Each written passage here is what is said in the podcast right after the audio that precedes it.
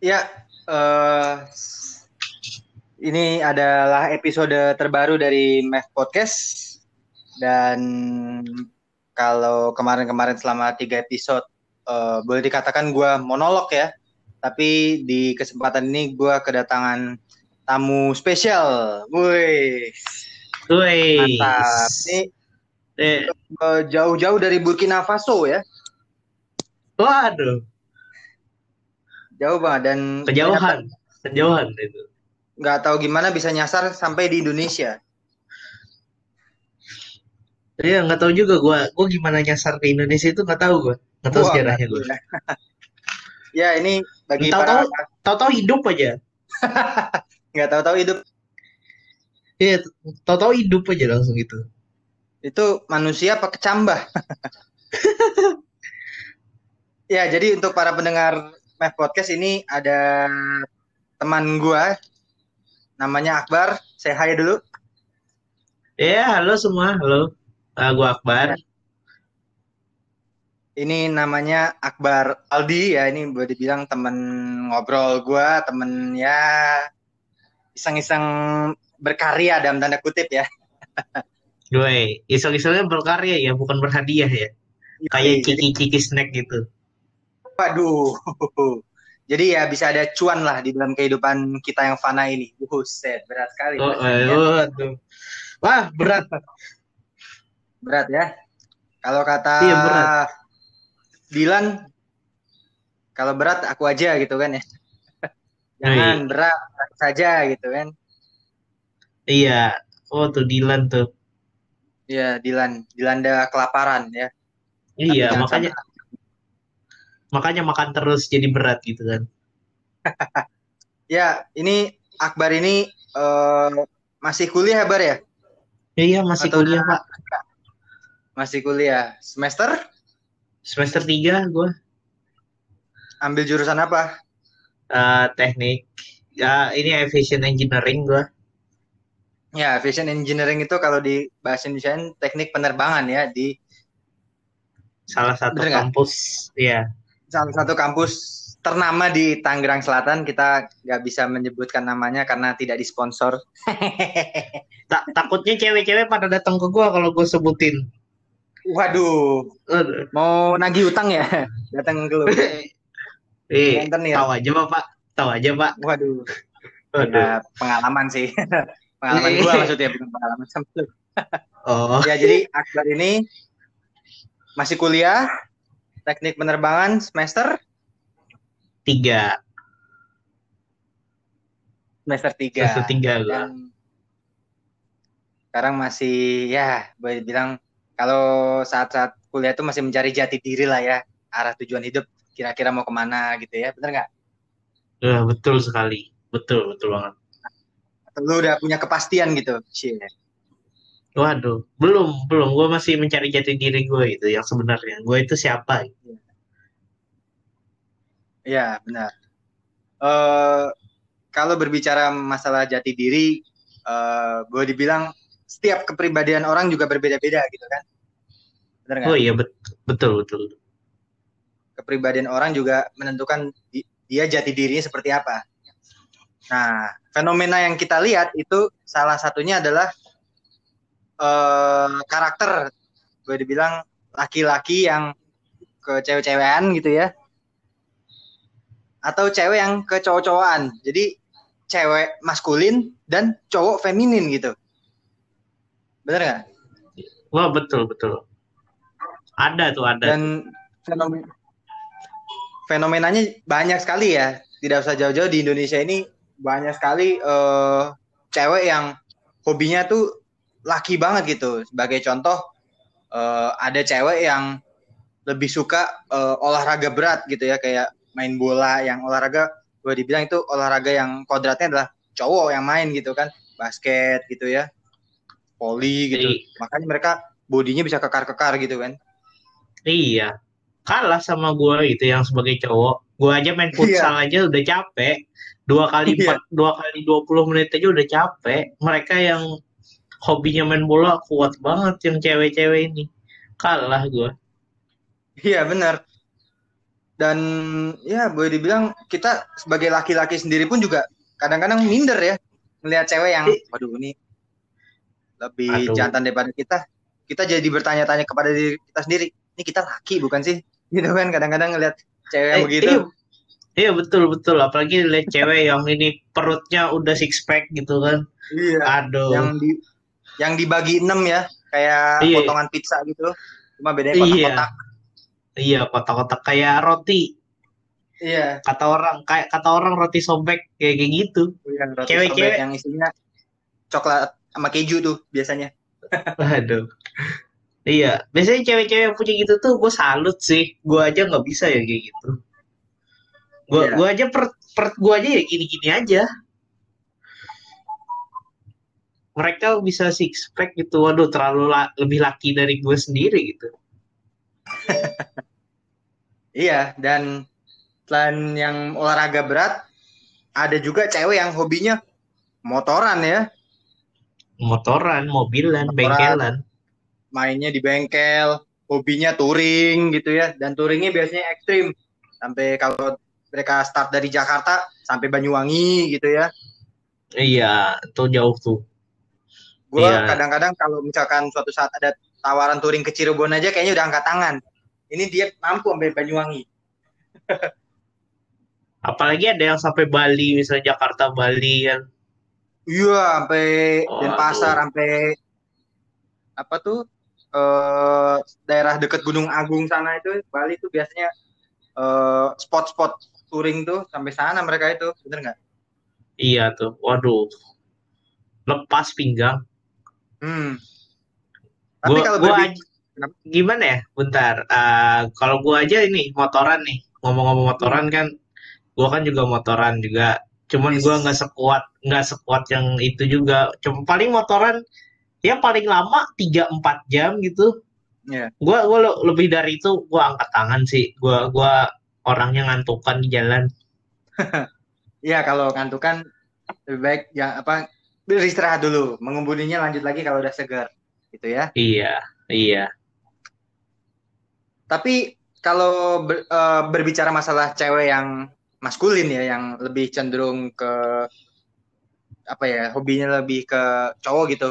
Lu punya pengalaman gak sih dengan mungkin temen lu atau siapa kerabat atau keluarga yang perempuan tapi kok dia terkesannya dan tanda kutip ganteng banget gitu secara profesi atau secara hobinya itu ada nggak? Oh, emak gue sendiri sih contohnya paling dekat. Mak lu? Iya, mak gue sendiri. Kenapa tuh malu? Waduh, dia dia lebih ngerti mobil daripada gue itu kayak sering ke bengkel gitu, tahu-tahu spare parts segala macam gitu. Waduh, Gila kan juga. biasanya biasanya kan mama kan taunya make up gitu kan. Uh, hmm. apa gitu kan uh, stereotipnya kan. Cuman nih mak gue lebih paham spare part mobil daripada merek-merek make up gitu. Waduh, jangan-jangan mak lu uh, gaulnya sama Fitra Eri lagi. Wah, itu Waduh. Atau gua, gue curi, curiganya itu. Curiganya gitu gue diam-diam diam-diam nih tahu-tahu DM DM nama ini Fitra Eri gitu kan. Oh, iya. bro kar karburator yang bagus apa bro? Buat mobil gue bro. Nah. Gue gue curiganya gitu di DM DM nya jam 10 malam ketok rumahnya Ridwan Hanif takutnya. Iya. Lu lagi tidur mak lu keluyuran keluyuran gitu kan motifan Iya, ke bengkel gitu kan.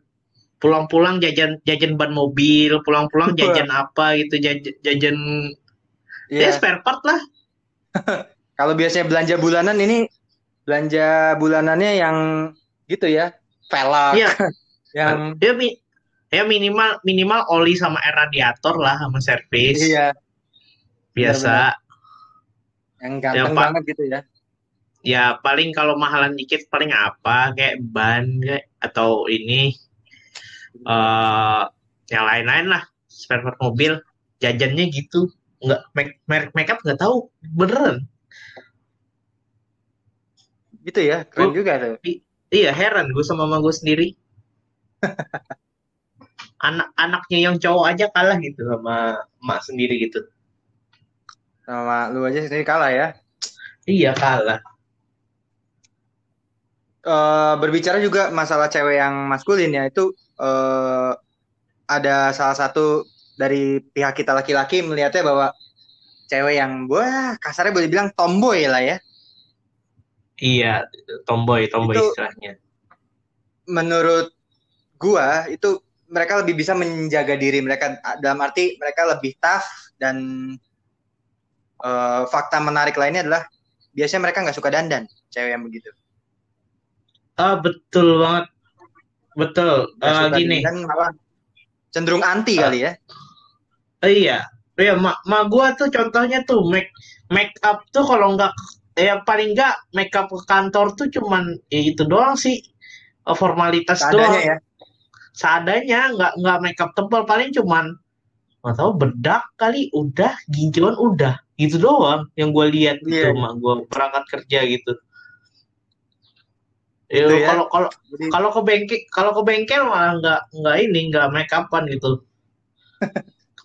Kayaknya malu semangat banget gitu. ya, ke bengkel gitu ya.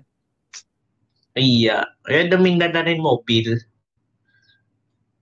Jangan-jangan ya, malu buka bengkel Ivan Motor lagi di Fatmawati. Jadi jangan-jangan malu lagi salah satu uh, pemegang sahamnya di situ. Wah, curiganya gue gitu.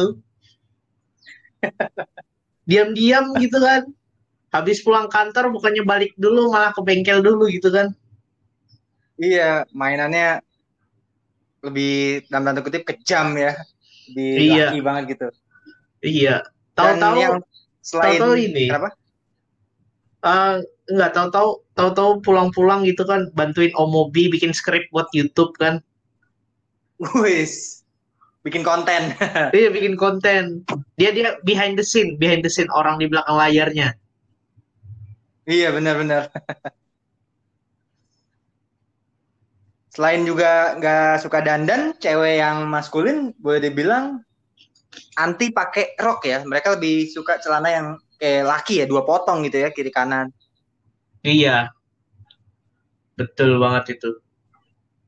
Dan Biasa kalau baju sukanya yang longgar, anti yang ketat.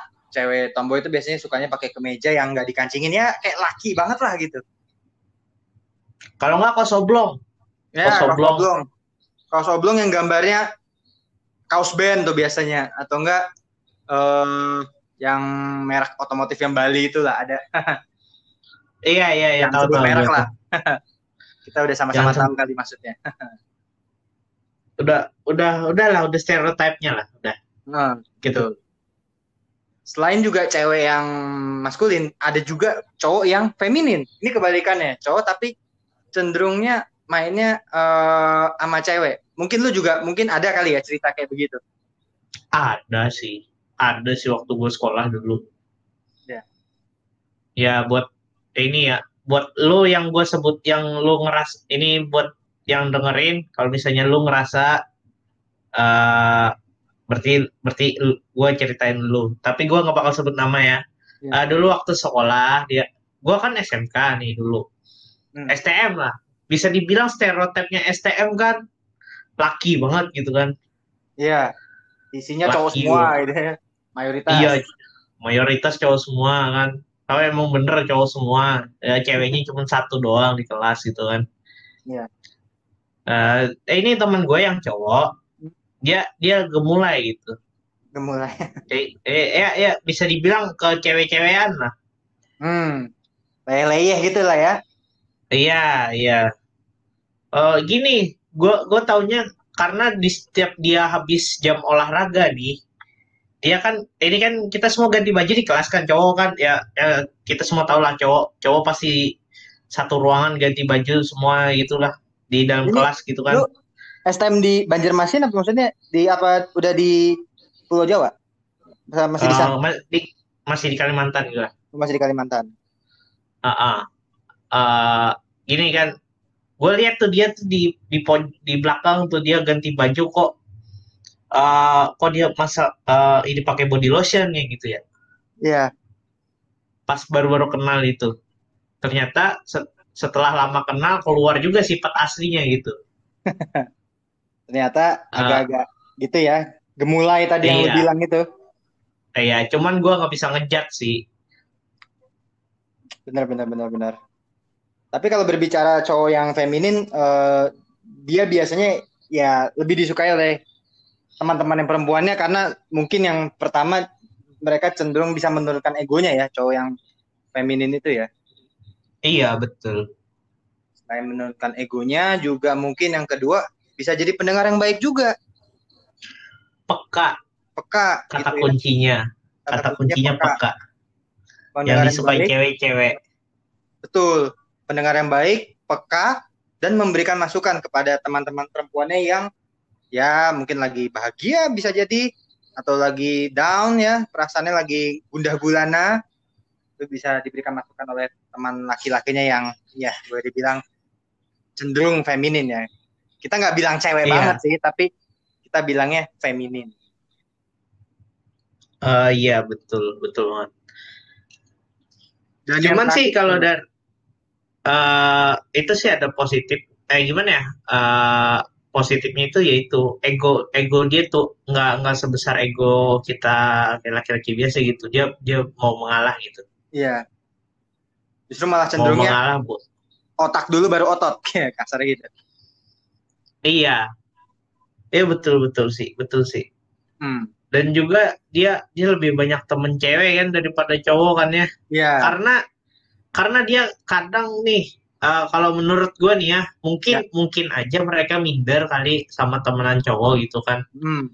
Kar karena mereka stylenya gitu dia ya lebih baik temenan sama cewek ya uh, yang lebih yang lebih cocok lah hmm. gitu aja sih ya uh, yang ketiga tadi ya tadi udah yang lu mention juga ya peka ya lebih sen sentimen lebih bukan sentimen sensitif terhadap perasaan teman-teman iya. uh, perempuannya gitu. Iya betul betul peka. Tapi peka kalau itu secara kenapa? Uh, enggak gini. Uh, biasanya kan kalau cowok kan kalau putus sama cewek alasannya apa? Kamu tuh nggak peka. Nah, iya. gitu. Kamu tuh uh, harusnya kayak dia dong gitu. Beliin apa, harusnya... gitu ya ngertiin gitu ngertiin aku dong kamu tuh nggak peka nah itu itu kata-kata paling sering didengar cowok gitu iya kalau lu mau peka ini para cewek lu pacaran aja sama kantong ajaib Doraemon. Ih, jangan nama cowok. Iya. karena lu minta apa aja pasti dipenuhin sama dia. Ya ya nggak gitu juga bapak. Nggak gitu juga ya? Nggak gitu juga. Ya tapi kita juga sebagai laki-laki ya sorry sorry aja nih ya kalau misalkan ya kita suka miss lah ya dalam tanda kutip nggak uh, mengerti 100% kita pun juga lu, lu juga mungkin kalau punya pasangan atau punya calon istri ya di masa mendatang ya nggak kita kan bukan makhluk sempurna ya yang bisa ngerti iya. 100%. tapi kan kita sudah berusaha maksimal semaksimal mungkin untuk ya bisa lah mengorbankan sisi keegoisan kita demi kebahagiaan lu gitu kan iya. Karena ya memang ya, gue akuin laki-laki itu memang lebih cenderung egois sih. Tapi ya dengan begitu kan memiliki pasangan itu menurut gue adalah salah satu step selanjutnya dalam hidup lu. Jadi selalu ibarat kata naik level ya lu bisa belajar sesuatu yang baru bahwa oh ada strata uh, kehidupan yang seperti ini gitu. Yang di level-level sebelumnya lu belum pernah temui iya betul betul banget itu uh, cuman itu tahap yang terberat sih kalau menurut gue sih iya tahap yang terberat mungkin walaupun di satu Wah. sisi kehidupan lu berubah tapi mungkin ada rasa pride dalam diri lu ada rasa kebanggaan wah gue bisa mencapai level ini dan ya boleh dikatakan gue bisa menjalaninya bisa survive gitulah ya. Iya betul, betul, betul banget itu.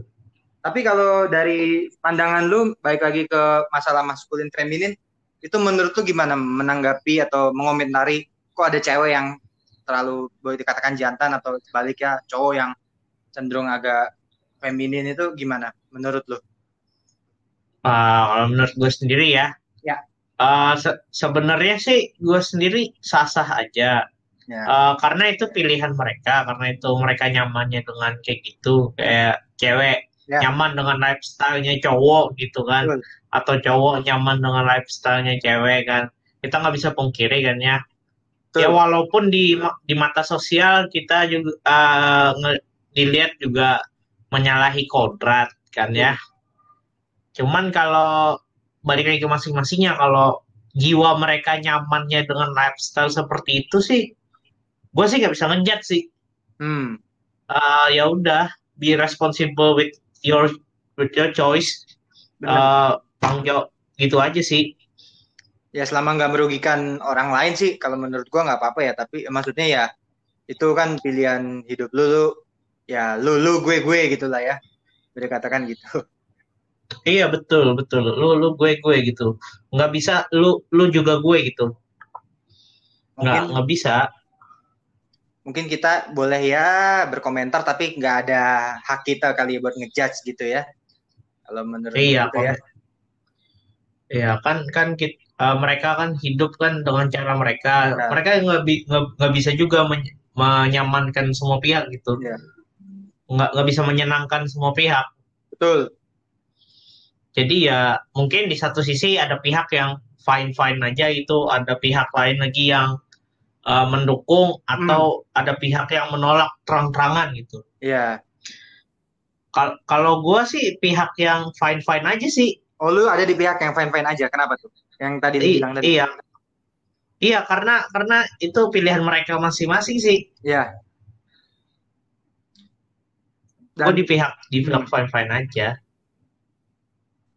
dan karena pilihan mereka itu ya kita juga apa ya istilahnya mungkin mereka ada sesuatu di di balik itu yang kita nggak tahu. Mungkin mereka bisa cenderung lebih feminin mungkin ya karena mereka ya mungkin backgroundnya punya ada masalah atau apa gitu kan. Kita kita secara tampak luar nggak tahu isi hati mereka. Tuh banyak tuh yang begitu. Bisa jadi kayak gitu. Nah itu itu itu. Makanya gue bilang nggak bisa ngejudge tuh nah. karena isi hati mereka gitu. Atau mungkin permasalahan yang mereka alami dulu gitu. Betul. yang membuat mereka seperti itu kita nggak bisa juga nyuruh eh lu tuh ya udah cowok nggak usah kayak gitu dong. Nah. lu malu-maluin aja jadi cowok. Gua yeah. nah men nggak nggak gitu men cara mainnya men. Maksud gua siapa tahu dia kan dulu ada masalah gitu sampai dia berubah gitu kan. Betul. atau mungkin aja jiwa mereka tuh uh, aduh gue nggak nyaman kayak gini. Gue coba hidup cara hidup lain lah. Ternyata pas sudah dicoba cara hidup gender lain gitu kan. Uh. mereka nyaman gitu. Nah itu kenapa gue nge bi bilang nggak usah nggak bisa ngejudge. Nah ya di satu sisi juga mungkin kita boleh lah nggak suka tapi kan nggak ada hak kita juga buat ngelarang gitu. Kalau masalah preferensi lah itu hak kita. Tapi kalau ngelarang kan bukan hak kita sebenarnya. Iya bukan. Ya jadi uh, itu tadi masalah yang cewek ke cowok-cowokan dan cowok ke cewek-cewekan ya. Jadi uh, kalau bisa kita tarik kesimpulan dari pendapatnya Akbar ya jangan gampang ngejudge gitu lah ya. Kita boleh nggak suka, kita boleh suka tapi ya hati orang mana ada yang tahu kecuali dirinya dengan uh, Tuhannya gitu kan kayak gitu. Iya, betul, betul banget itu.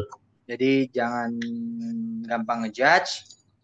Uh, tapi kita juga kadang-kadang harus legowo mungkin ya menerima pendapat orang lain tapi ya jangan sampai kita merasa down dengan hal itu ya. Karena omongan orang lain itu justru akan membuat lo menjadi lebih kuat dan menjadi diri lo yang apa adanya di masa depan. Gitu.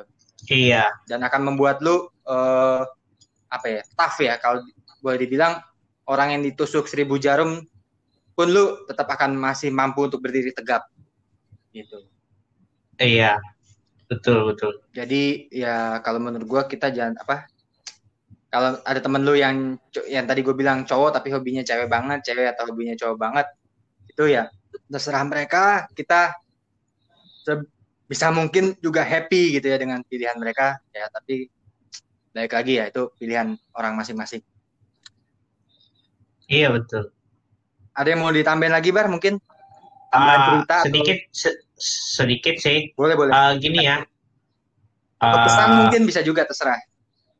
Ya, gini uh, gua gua pengen cerita uh, ngasih pesan Ya. apa pun pilihan yang lu ambil banyak orang pasti yang nggak bakal suka Betul. dan nggak tapi lu harus jalanin men kalau lu merasa nyaman lu jalanin aja men misalnya yang kita cerita tadi Ya. kalau lu nyaman dengan pilihan lu kayak gitu entah lu cowok milih jadi lifestyle cewek cewek milih jadi lifestyle cowok terserah Betul. pasti banyak orang yang gak suka lu gak bisa mungkiri itu lu jalanin aja lu happy dengan itu asal lu nggak ganggu orang lain udah gitu doang Ya.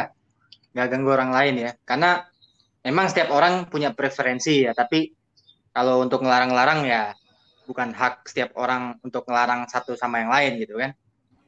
iya Gitu. Mau ada lagi yang tambahin?